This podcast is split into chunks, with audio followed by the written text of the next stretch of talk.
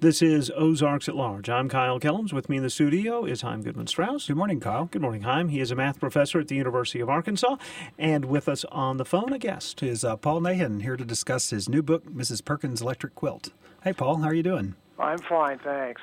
And I should add that the subtitle is And Other Intriguing Stories of Math- Mathematical Physics. Yeah, I have to say it's a fantastic book. I've really enjoyed um, and looking at it and reading it. Uh, what's can you tell our uh, audience, what's the premise that you're exploring here? Well, actually, uh, what I was trying to do is to explain to my readers or show by illustration to my readers how closely intertwined physics and mathematics are, or can be if they're used, I think, to advantage uh, with each other. Uh, they're not, I don't think I don't think of them myself as two really separate and distinct subjects, but very closely interrelated. Of course, some of the greatest mathematicians in the past were, were also physicists. Yeah, yeah. There's a lot of fun examples in here. Uh, can you tell us about mosquitoes? Yeah, you know that's interesting. The the idea behind the original mathematical research, which by the way, as I mentioned in my book, was actually done by a medical doctor, uh, Sir Ronald Ross. Uh, he was trying to figure out um, you know what what the flight characteristics of, of mosquitoes are away from breeding pools, and uh, and he, he formulated it as a very simple problem in probability. Yeah, that's pretty interesting. The um, the whole thing about random walks is such a fascinating topic with so many applications. It's um, kind yeah, of surprising uh, that it comes just from mosquito breeding pools. That's where, in fact, I uh, a little bit. I think some of the earlier discussion on um, random walks began maybe a few decades before that uh, from mathematicians, but they tended to be fairly, um, how should I put it, uh, more in the context of puzzles, you know, interesting mathematical puzzles. And I think that Ross, Sir Ronald Ross, was the, f- I may be wrong on this, but I believe he was at least among the first to formulate it in terms of a physical problem right. you know, tied to the propagation and migration characteristics of mosquitoes. Um, and I think that probably from what he did then, um, a lot of what we talk about in undergraduate probability classes, both engineers and uh, mathematicians, uh, springs from his work. And uh, so I tried to tried to set that all up in that chapter and uh, to show the reader how how um, some simple mathematical analysis really leads, I think, to some profound physical results. How long does it take to fall from heaven to hell? oh, that one of the chapters in the book. One can actually, if you make some appropriate theological assumptions, you know, whatever that means. And I, I tried to be careful when I did this in the book. I didn't want to be uh, too outlandish, but um, one can actually come up with some numbers, which, you know, probably don't have a an awful lot of physical significance. But you know, given that if you accept the premises from which you start, everything follows in a logical way, and um, I think it keeps people's interest up. It kept mine up. Yeah. Uh, although I think if you read uh, one of my little footnotes, you I think I mentioned um, somewhere in that discussion that whether that had anything to do with the speed of a bat out of hell, uh, you know, we still don't know that. Physics is not able to answer that question, and neither is mathematics. I was hoping by saying something like that that I could let the reader know that my tongue was firmly planted in my cheek when I wrote all that stuff. The Yeah. math and the physics are proper. I make no claims for having any connection with, you know, things actually falling from heaven to hell. That reminds me, you know, in the book is, I guess, in that same chapter or nearby, you discuss um, a problem I've loved for a long time of if you drill a tunnel through the earth from any between any two points, Mm-hmm. the time to fall from one end of the tunnel to the other is exactly the same. Yeah, it's a beautiful it's problem, It's a very it's- and- surprising result. and it's surprisingly short too, only Mm-hmm. 42 minutes. That's right. That I, I think that uh, even people who have seen that before and look at it again over and over, it still it still makes you sit back and think. I wonder why that is. you know, even though you can follow every step of the derivation. I wish it'd be nice if they'd do that. You know, if we get to Tokyo in 42 minutes, you know, Yeah, you know, it's an one of the engineering tout trick, but Yeah, some people have uh, even proposed that almost uh, semi-seriously. The, the, the tremendous engineering difficulties in, in doing these things. right. One thing I did mention in my book, I, since I live here in New Hampshire, I'm not very far from Boston. which uh, now I don't know about. Uh, you're you're sort of in the middle of the country, so you, I don't know if people are really familiar there with the Big Dig. You know, the Oh, thing sure. going on in Boston with the tunnels, and what an absolute fiasco.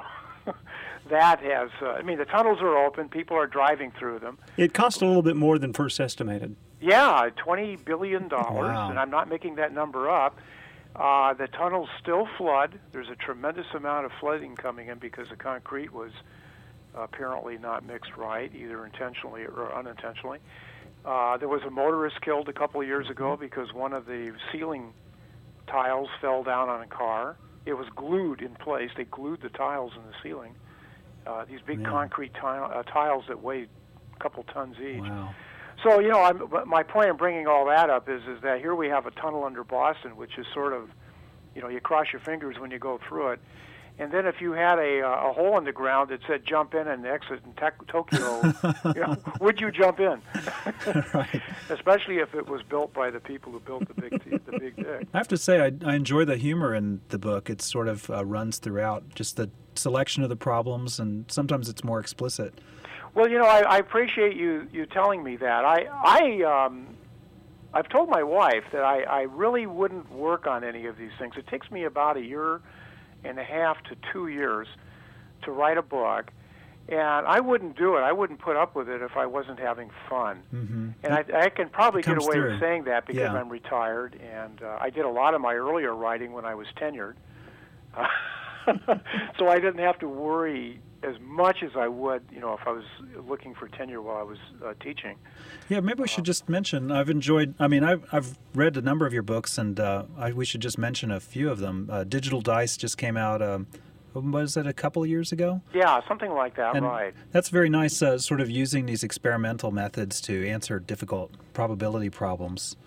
Yeah, that ties in again with the same idea with Mrs. Perkins' electric quilt that I'm trying to see. I'm trained as an electrical engineer. Actually, that's what I uh, my position at the University I of see. Hampshire was, and but I love mathematics, and I've tried to keep a foot in, in you know one foot in each camp and not get too far off, uh, you know, into the wilderness of one subject or the other, and that and that and my my sense my odd sense of humor, according to my wife. Uh, have, I've tried to bring them all into the book. I have had to be careful, though. Sometimes I, especially in my earlier writing, I'd get a little carried away. Uh, so I wanted to ask. You know, in your preface, you have some. Uh, it's very thought provoking, maybe even a little provocative. Um, why? I wanted to just to read one of the quotes that you put in there that Okay. um, by Eugene Wigner or Wigner or Wigner Wigner.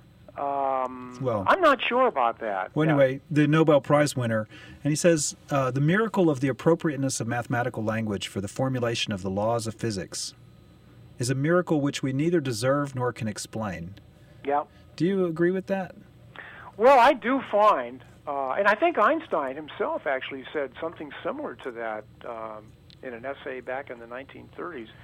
Um, similar, similar spirit of you know that we just don't really understand why mathematics seems to be such a wonderful way of describing physical reality. I mean, it's Now- now, amazing. qu- I'm sorry. It is really incredible.